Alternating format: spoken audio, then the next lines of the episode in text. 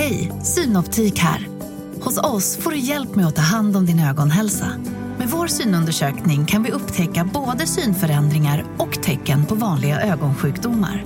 Boka tid på synoptik.se. Makrorådet från Dagens Industri. Hej och välkommen till Makrorådet. Jag heter Viktor Munkhammar. Med mig idag har jag Annika Winst, chefsekonom på Nordea och Johan Javeus, chefsstrateg på SEB. Välkomna båda två. Kul att ha er här. Tack så mycket. Tack. Ja. Eh, idag ska vi prata om att de långa marknadsräntorna faktiskt har sjunkit ganska ordentligt den senaste tiden. Inte igår eh, tisdag dock, när vi fick EMU-inflation, men om man ser trenden. Dessutom har prissatta inflationsförväntningar kommit ner och eh, frågan är om det nu plötsligt har blivit ute att oroa sig för inflation. Vi ska titta till Kina, göra ett försök åtminstone. Det är mycket som rör sig där och inte helt lätt att få grepp om saken. Men frågan är i alla fall ungefär vilken ekonomisk utveckling kan vi räkna med i år och kanske nästa år och därmed då bidrag till världsekonomin. Kina har ju de senaste 20-25 åren varit väldigt viktig, viktigt som, som motor eller vad man ska kalla det. Eh, sen Johan ska du få reda ut ett begrepp åt oss och i den andra halvan blir det spaningar innan vi stänger butiken med veckans viktigaste. Ett känt upplägg för vana lyssnare. Innan allt detta eh, ändå Annika så ska vi plocka upp en sak som kom här nu på morgonen. Vi fick ju inköpschefsindex för maj. Det är en sån här tidig konjunkturindikator som ni ekonomer tittar mycket på. Eh, och om vi håller oss till Sverige så var det ju ganska bra. Steg till och med lite och bekräftar den här bilden av att en, vi har en väldigt motståndskraftig industri, eller hur? Det får man väl säga var ett, ett positivt besked här. Eh, ja, det är det. Och eh, företagen är ju fortfarande eh, väldigt positiva om man jämför till exempel med hushållen som är betydligt mer deppiga.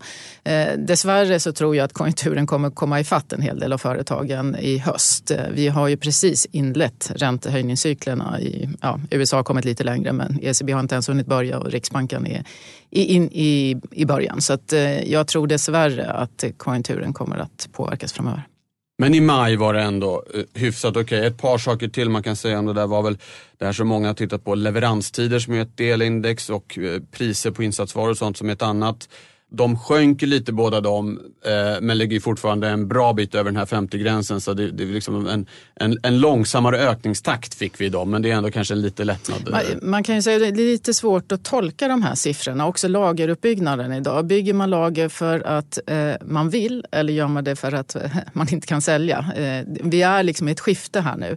Eh, och samma sak med gäller leveranstiderna. Vi har haft problem med leveranstiderna för att det inte har funnits grejer, insatsvaror. Är det fortfarande det eller är det så att eh, det finns andra saker i konjunkturen som påverkar? Så nu ska man vara ganska ödmjuk när man tittar på de här siffrorna tror jag, när man är i en vändningspunkt. Ja, vad bra att du tog upp det. Det var det där med ökade lagernivåer som jag också hade tänkt säga. För den är ju verkligen intressant som du säger, den här bullwhip-effekten. Har man liksom byggt på sig lager och finns efterfrågan där? Vi får se helt enkelt. Då kör vi igång med eh, dagens första huvudämne och då får väl du börja då eh, Johan kanske. Och som sagt, det handlar ju om att marknadsräntorna som ju har varit upp, upp, upp, upp, upp hela våren, eh, nått nivåer som vi inte har sett på bra länge högsta sedan eh, ja, 2014 i en del fall och annat. Lite, lite, inte riktigt samma i USA, där hade vi högre räntor lite närmare i tiden. Men ändå väldigt kraftiga uppgångar. Eh, samma med eh, inflationsförväntningar som har stuckit. Men nu då så har vi faktiskt haft en nedgång här och är tillbaka på ungefär de nivåer som var för en månad sedan. Eh, väldigt mycket högre än för ett halvår sedan, men ändå. Och då är frågan, är det här liksom ett trendskifte? Att eh, man liksom kommit över någon slags puckel när det gäller inflationsoro?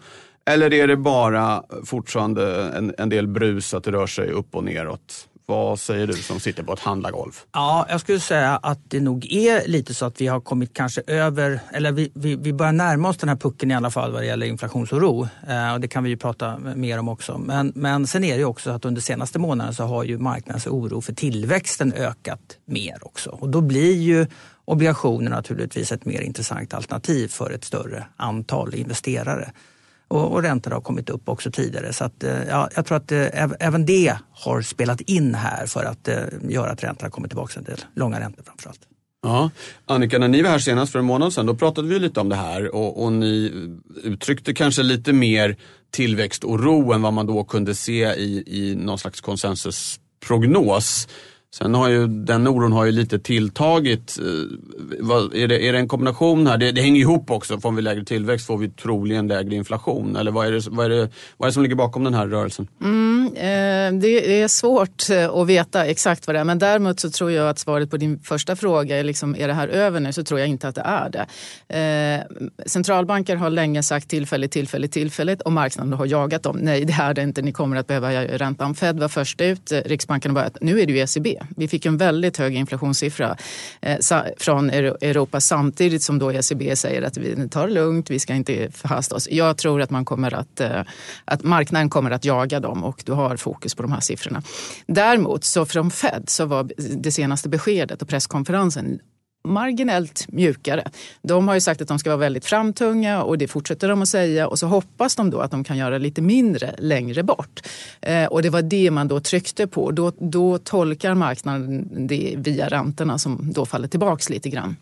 Men varför Fed sa det? Var det för att lugna aktiemarknaden som har gått ner ganska mycket? Eller är det faktiskt så att de tror att det de gör här och nu kommer att räcka? Ja, det vet ju varken de eller vi. Så att jag tror att det finns en risk att, vi, att räntorna faktiskt ska upp mer, men att vi har en liten, eh, liten paus här. Så det är en paus nu? nu. Ja. ja. du, du var inne på det här, inflationen i euroområdet var ju igen överraskande hög och då stack ju faktiskt räntorna lite just igår, ja. 8-10 eh, punkter. Så att det, vi kan få de här studsarna upp och ner beroende på hur statistiken trillar in helt enkelt. Ja, vi tror väl kanske att amerikanska långräntor också ska upp lite till. Det är inte riktigt klart än. Ja. Historiskt har det varit så att långräntorna eh, fortsätter upp åtminstone så länge som centralbankerna höjer.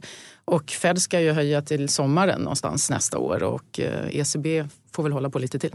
Ja, okej. Okay. Lite olika ändå där. Du tror kanske att man... Eh, ja, men, är liksom det värsta vad gäller inflationsoro ligger bakom oss? Alltså, jag, jag, tror så här, att det, det beror lite på vem man frågar. Jag tror att också att det finns en stor risk att inflationen kommer att, att, att fortsätta uppåt ett tag till. Framförallt då i Europa men även i Sverige.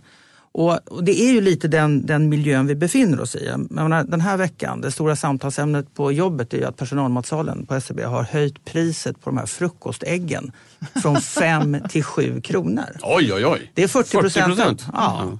Och då kan man ju tycka att eh, två spänn, det, gör ju ingen, liksom, det ruinerar ingen. Sådär. Men om det här hade varit bara en kompensation för att det blivit dyrare, då kan man tycka att ja, men, man vill ha en jämn siffra, men 6 kronor då istället. Det är 20 procent. Mm. Men det här speglar, tror jag, ett fenomen som är rätt så vanligt idag bland alla företagare. Det är nämligen att det går att höja priser. Det finns en acceptans för att betala mer. Ja, men då gör vi det. Och det är lite som Riksbankens eh, företagarundersökning som eh, kom redan i februari. Där man då hade titeln att det har aldrig varit så lätt att höja priser som det är just nu. Och det är fortfarande ett tillstånd som jag tror vi befinner oss i i Europa och i, eh, i Sverige, absolut. Och det gör att jag tror att vi kommer få se mer prishöjningar här eh, på alla möjliga håll och kanter ett tag till. Men det fönstret är inte öppet jättelänge. Och nu har inte jag räknat på frukostäggen här men äggen, kostnaden för att producera äggen har väl gått upp och sen är det transportkostnaden till SE-banken och eh, löner och så vidare. Så det är ju bredare som driver. Men det som jag tror centralbankerna tittar mycket på det är ju också tjänsteinflationen. Så att om du frågar har KPI-inflationen toppat? Då skulle jag nog säga ja i USA. Men eh, det betyder inte att Fed är lugn för tjänsteinflationen, alltså inhemsk inflation, det som verkligen är centralbankernas jobb. Den är fortfarande på väg upp och det är bekymmersamt för dem. Ja, Okej, okay. lite oklart då helt enkelt om eh, vi har bara en tillfällig paus i ränteuppgången eller om det är så att eh, marknaden börjar titta på annat. Som med mycket annat, vi får se, vem vet? Nu blir det ännu svårare. Nu ska vi försöka reda ut eh, Kina. Vi har varit på det lite här i podden under våren. Andreas Wallström på Swedbank exempelvis, som stod där ni står nu, sa att han är, ser, ser det som ett, ett större orosmål än kriget i Ukraina till och med när det gäller årets tillväxt. Och, och, där, eh, ja om vi bara ska sätta scenen eller vad det heter. Vi kom ju från de här omfattande nedstängningarna som vi nu har bett lätta ränta.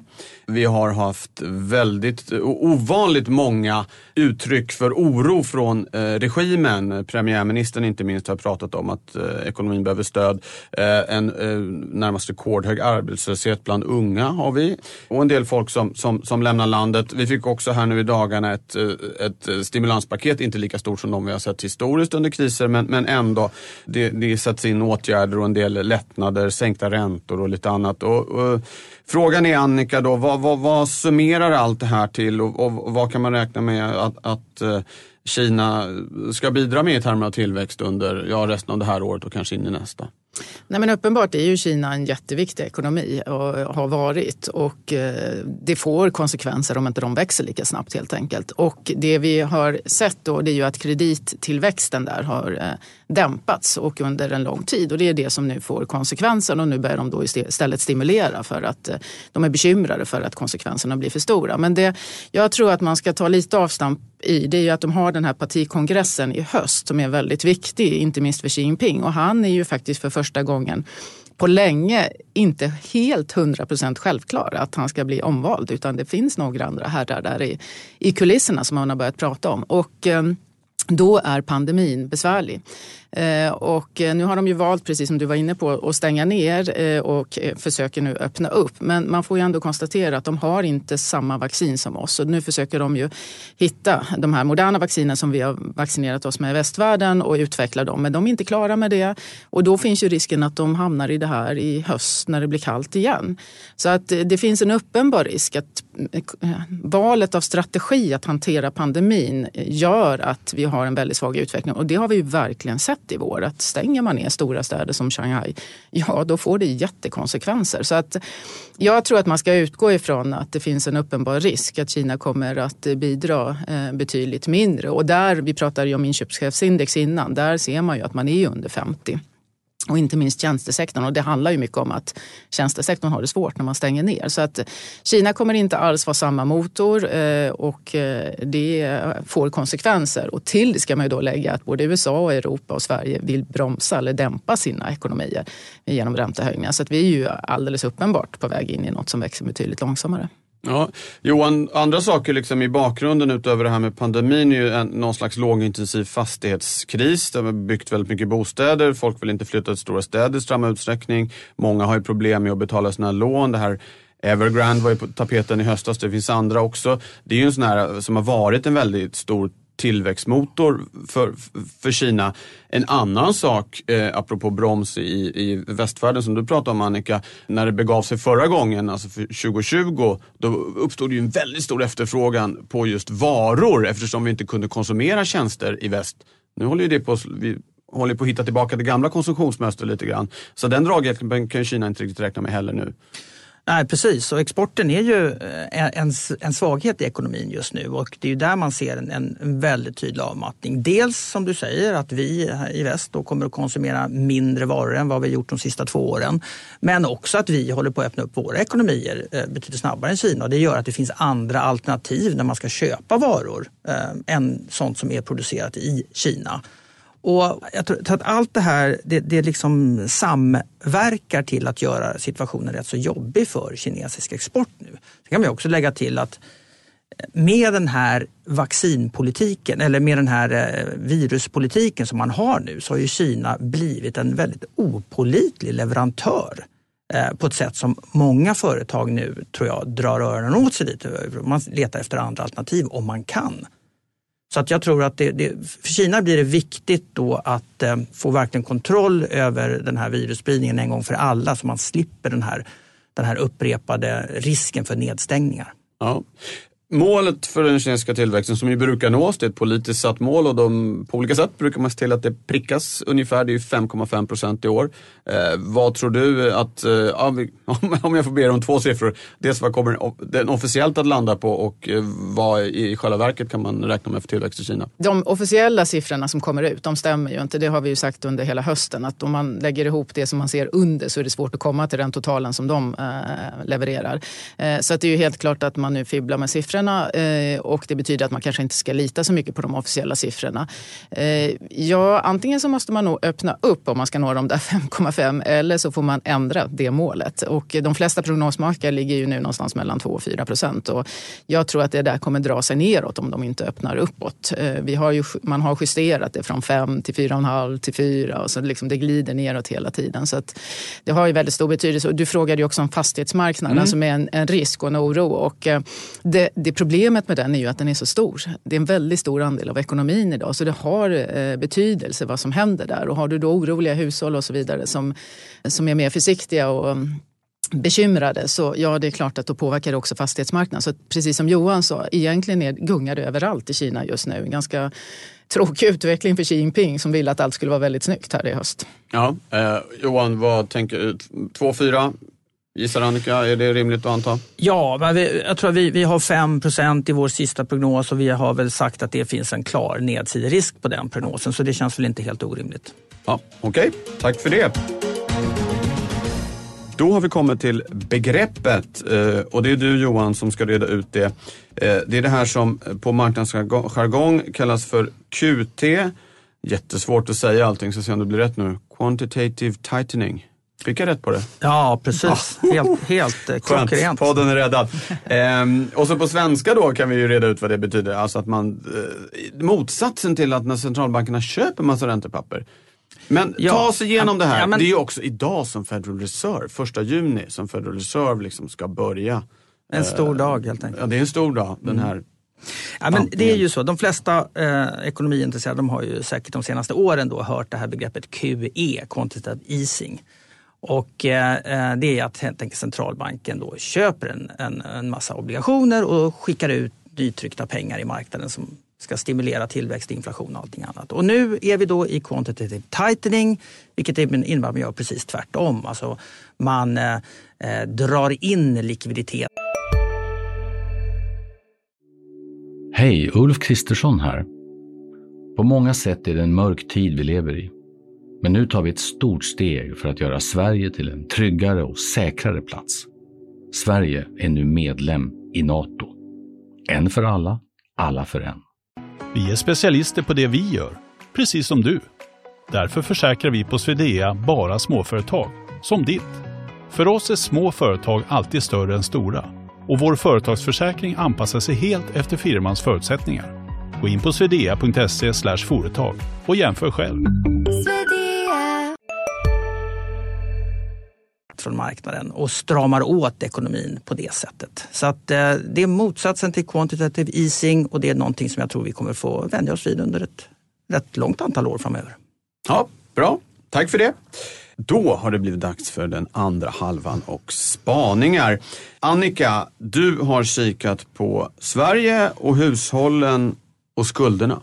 Mm. Och sparandet. Och sparandet, ja. ja, det också ju, viktigt. Ja, det, ja, precis. Eh, men jag, jag, nämnde ju innan att hushållen är deppiga och det har vi vetat en tid att man är bekymrad. Och då är det värt att påminna sig om att det är man nu redan innan Riksbanken har börjat höja räntorna. Långräntorna har ju gått upp lite grann men, men eh, det är fortfarande så att det finns en risk att hushållen kommer att behöva betala högre räntor framöver. Och det som vi nu har då fått ny information om eh, senaste tiden det är att sparandet i relation till disponibel inkomst, om man tittar på det finansiella egna sparandet, alltså det som du som privatperson väljer, vill du konsumera eller vill du spara, är i stort sett noll redan nu.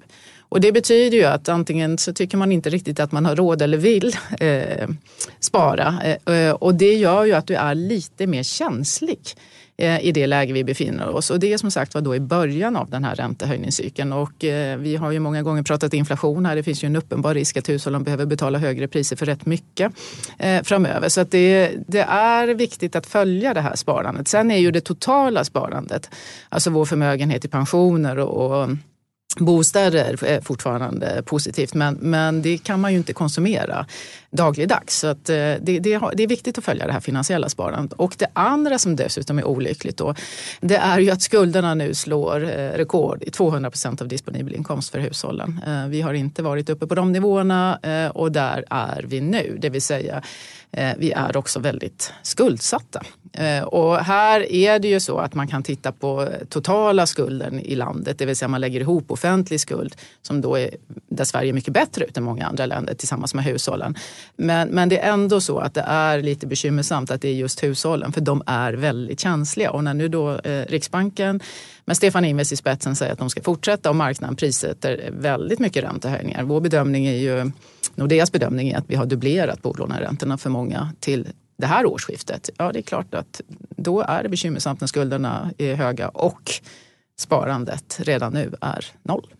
Ja, det här är ju någonting som man ser, jag såg exempelvis i USA att, att kreditkortsanvändandet har börjat öka. Samma i Storbritannien om jag inte såg fel häromdagen bara. Alltså att man börjar eh, använda andra medel för att hålla uppe sin, sin konsumtion. Det är, Ja, är det det en kan- internationell Det kan man ju här? göra en tid. Det beror ju lite på hur allvarligt det här blir. Alltså hur eh, kreditvärdig är du och vad händer med konjunkturen? Eh, som jag sa tidigare så är ju vår bedömning att vi tror att vi kommer få en svagare konjunkturell utveckling och vi räknar med en ganska medioker eh, tillväxt nästa år.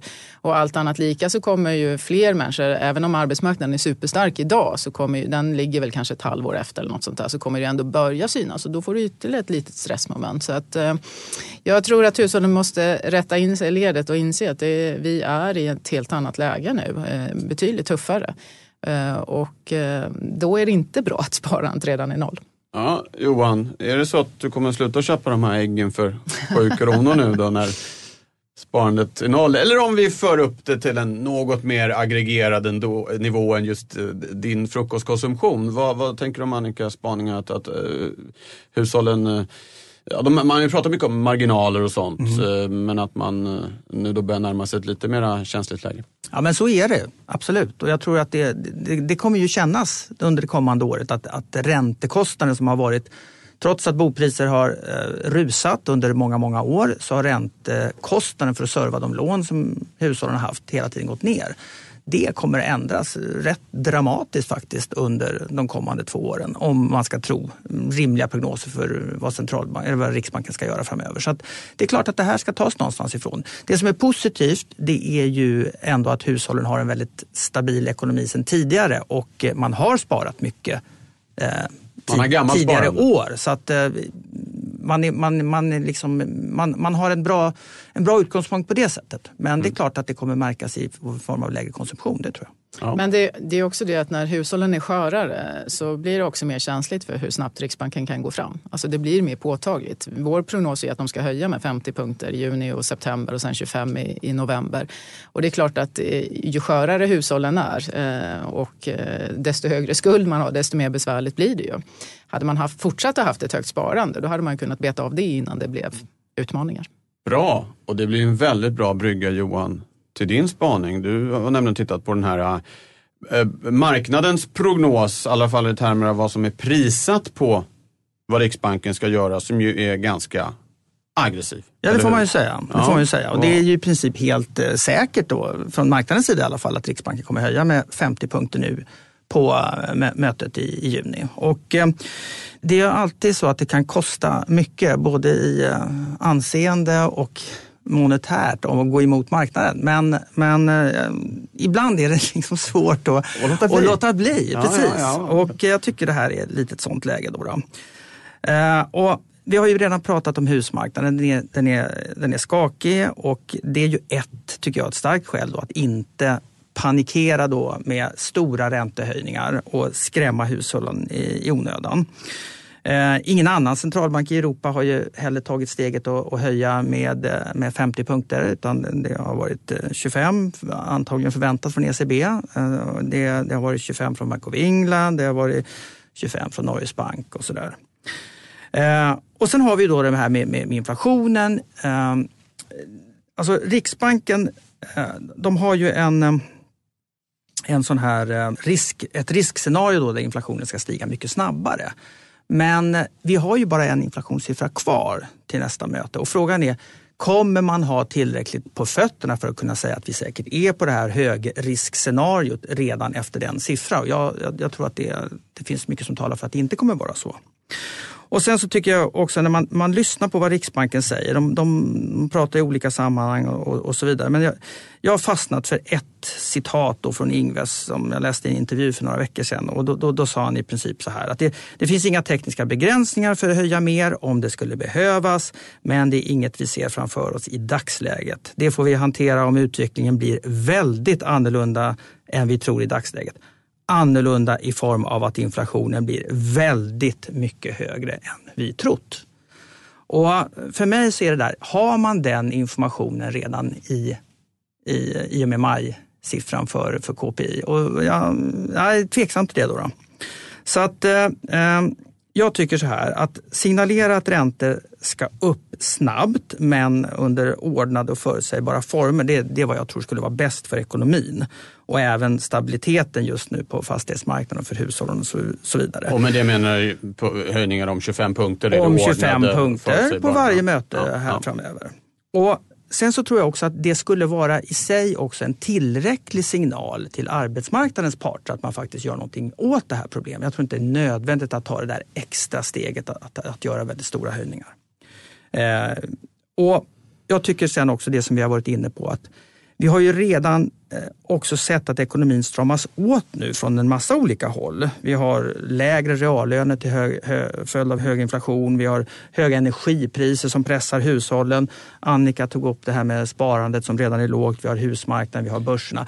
Allt det här påverkar ju redan ekonomisk aktivitet i negativ riktning skulle jag säga. Så att, återigen ett skäl att inte ta i alldeles för mycket, alldeles eh, liksom, i, nästan i lite panik. Då, då. Ja. Så mitt tips är 25 och det kan mycket väl bli fel men, men så är det. Ja, Annika ska få komma in, men först, eh, dels då något som kanske talar för din tes, apropå det här QT som du förklarade förut, det ska ju Riksbanken också börja med. Så det är ju en åtstramning som kommer utöver räntehöjningarna. Men sen du sa att det är bara ett utfall kvar. Vi fick ju ett utfall sedan det förra mötet där ju inflationen var klart över Riksbankens prognos. Så att de har ju redan fått ett som liksom var åt riskhållet i alla fall. Ja, absolut. Men det här uttalandet från, från Stefan Ingves som jag nämnde, det kom ju ändå så att säga, om jag minns rätt, eh, efter, ja, det efter den var siffran. Nog, för det var, ja. var, var ett tag sedan. Eh, och sen måste jag fråga, nu pratar du om de här 50 punkter eller inte här i, i, juni. Eh, om vi tittar på hela den här, eh, allt som är prissatt så är det att eh, den ska upp till ungefär 2,60 styrräntan mm. längst ut. Eh,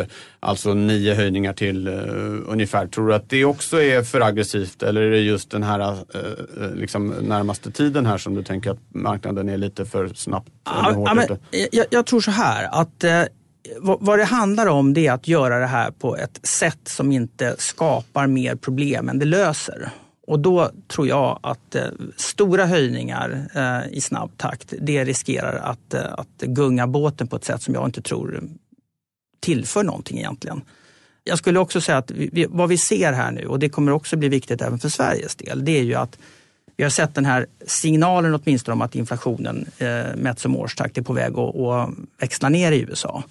Och skulle vi se att det fortsätter under kommande månader, då tror jag att alla centralbanker, inte bara Fed utan även ECB, Riksbanken och de flesta andra centralbanker runt om i världen kommer att kunna dra lite av en lättnadens suck och säga att okej, okay, vi har sett toppen för det här och det kommer åtminstone bli bättre nu och det kommer också i så fall göra att eh, den här typen av väldigt stora höjningar eh, väldigt snabbt kommer att, ja, det är inte lika angeläget längre.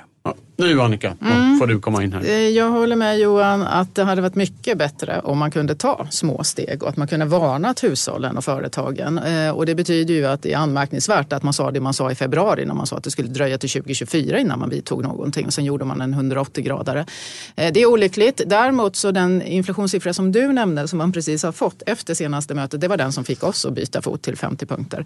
Vi hade pratat om det innan och då var Stefan Ingves ute och sa 50 punkter blir det inte och då sa vi oh shit, det här kan vi inte lägga i vår prognos. Eh, men sen kom inflationssiffran och då tänkte vi nej men det här eh, eh, det är nog ändå 50 punkter. Och jag tycker de är väldigt nära det här alternativscenariot som Johan nämnde och som är väldigt likt marknadens scenario också. Och eh, jag tror också att eh, inflationen toppar i närtid. Men som jag sa, centralbankerna är väldigt bekymrade över den inhemska inflationen och tjänsteinflationen. Och den är på väg upp.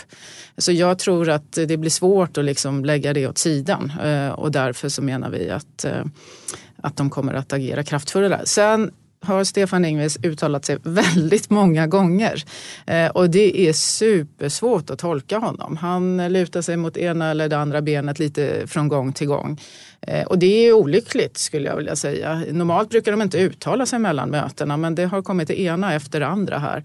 Eh, så det är svårt att veta var, var, han står. Men jag skulle kunna plocka upp några citat som gör att jag tycker att nej men vänta nu här, det här talar ju absolut för 50. Så att, eh, det finns båda att välja Tycker på. inte du om det här citatet så har jag ett annat. Ja, precis. precis. Eh, eh, en faktor som du möjligen var inne på lite Johan, men som jag i alla fall har funderat på är att vi har den här avtalsrörelsen som ja, drar igång på allvar sen höst, eh, vinter. Och jag tänker mig väl att de kan vara angelägna om att väldigt tydligt markera att det är 2% som gäller och att parterna ska utgå från det. Det är ändå ett treårigt avtal förmodligen, det brukar ju vara det som ska sättas. Kan det vara ett skäl Annika till att de vill gå så att säga, hårt nu i början av, av cykeln för att, för, att, för att avtalsrörelsen eh, inte ska liksom bidra till en stigande inflation längre fram i form av kompensatoriska löneökningar? Eller? Historiskt har det ju man i alla fall diskuterat om centralbanker inte vill undvika att peta i räntorna precis när man håller på med avtalsrörelsen. Det vill säga att då är det ju bättre att agera nu än i höst när avtalsdiskussionerna verkligen kommer att vara på tapeten. Så i den bemärkelsen kanske du har rätt. Men sen eh, jag är inte helt säker på att de eh, drar ut pilen riktigt så hårt i tangentens riktning nu utan eh, de sitter och väger de här olika för och nackdelarna och med tanke på den inflationssiffra vi fick från Europa i Igår var det väl. Igår var det. Så kommer, som jag sa, marknaden kommer flåsa även ECB i nacken ganska ordentligt här. Och jag, jag tror att det är liksom det samlade breda inflationstrycket som gör att de är bekymrade snarare än att avtalsrörelsen, den, den ligger där på marginalen. Ja. Johan, det var din spaning. Vill du ha sista ordet innan vi går över till veckans viktigaste? Ja, men jag, jag tror att vi har sagt det mesta om den här frågan. Och, och ja. Så kan, mycket kan man ju säga att det, det är ju inte ett helt klart case. Inte lika klart som marknaden säger i alla fall. Det, det skulle jag vilja men det man skulle kunna lägga till är att jag tror ju absolut inte att man kan fortsätta höja varje möte nästa år. Du frågade ju om marknadsprissättning, alltså sammanlagt ja. 10 punkter, eller 10 gånger gånger 0,25. Eh, det tror inte jag varken svensk ekonomi eller bostadsmarknad Nej, klarar. För ni är väl inne på nu 50, 50, 25 och sen Stopp? Paus, ja. Eller, eller då, paus? Ja, då, får då liksom avvaktar man och ser. Och då förhoppningsvis har inflationen kommit längre och inflationsförväntningarna då indikerar att vi ska liksom inte fortsätta rakt upp. Ja. Eh, och eh, konjunkturen har vikt och bostadsmarknaden har vikt. Då blir man mer avvaktande. Ja. Eh, det lät dystert det där allt har vikt och då blir man mer avvaktande. Ja, det är väl kanske så det blir. Då Annika, eh, så ska du få, få, få stänga eh, podden idag med veckans viktigaste. Vad får man absolut inte missa den allra närmaste tiden? Ja, jag väljer nog då faktiskt ECBs räntebesked nästa torsdag. Eh, och eh, det är just för den här inflationssiffran som är så hög. ECB har ju behövt byta fot, precis som andra centralbanker, från att man sagt att det var långt där borta under hösten som man skulle sluta köpa eh, och först därefter kan man höja räntan. Nu driver marknaden på dem ganska ordentligt. Jag tror inte att de höjer nu på mötet vi får, eh, men de kommer ju behöva signalera något som är viktigt för marknaden att reda ut. Och du nämnde ju själv att eh, europeiska långräntor stack lite på den här inflationssiffran. Det är ju sånt som vi sitter och tittar på och spreadarna mellan länder som är väldigt skuldsatta eh, och Tyskland till exempel, de har ju gått isär nu eh, och, det här är viktigt. Det här eh, påverkar också sammanhållningen mellan euroländerna. Man är liksom pressade från många olika håll så det är viktigt vad ECB kommer fram till. Tack för det Annika. Tack båda för dagens podd. För er del den sista för säsongen. Tack för terminen också. Tack så mycket. Eh, vi har pratat mycket om idag och igår och sånt. Det glömde jag säga i början. Det är alltså den första juni, förmiddag när vi spelar in det här. Så man vet det om man lyssnar senare. Det är en del som gör det vet jag. Nu säger vi eh, hej för idag. Makrorådet är tillbaka den 15 juni. Ta hand om er så länge. Hej då. Makrorådet från Dagens Industri. Podden klipps av Umami Produktion. Ansvarig utgivare Peter Fällman. Varje vardag klockan sju uppdaterar Ditvs Morgonkoll dig om natten och morgonens viktigaste nyheter. Från börsstängningen i New York till läget i den asiatiska handeln. Och strax därefter kommer podden med samma namn. Prenumerera på Morgonkoll du också så är du uppdaterad inför varje ny arbetsdag. Morgonkoll finns där andra poddar finns.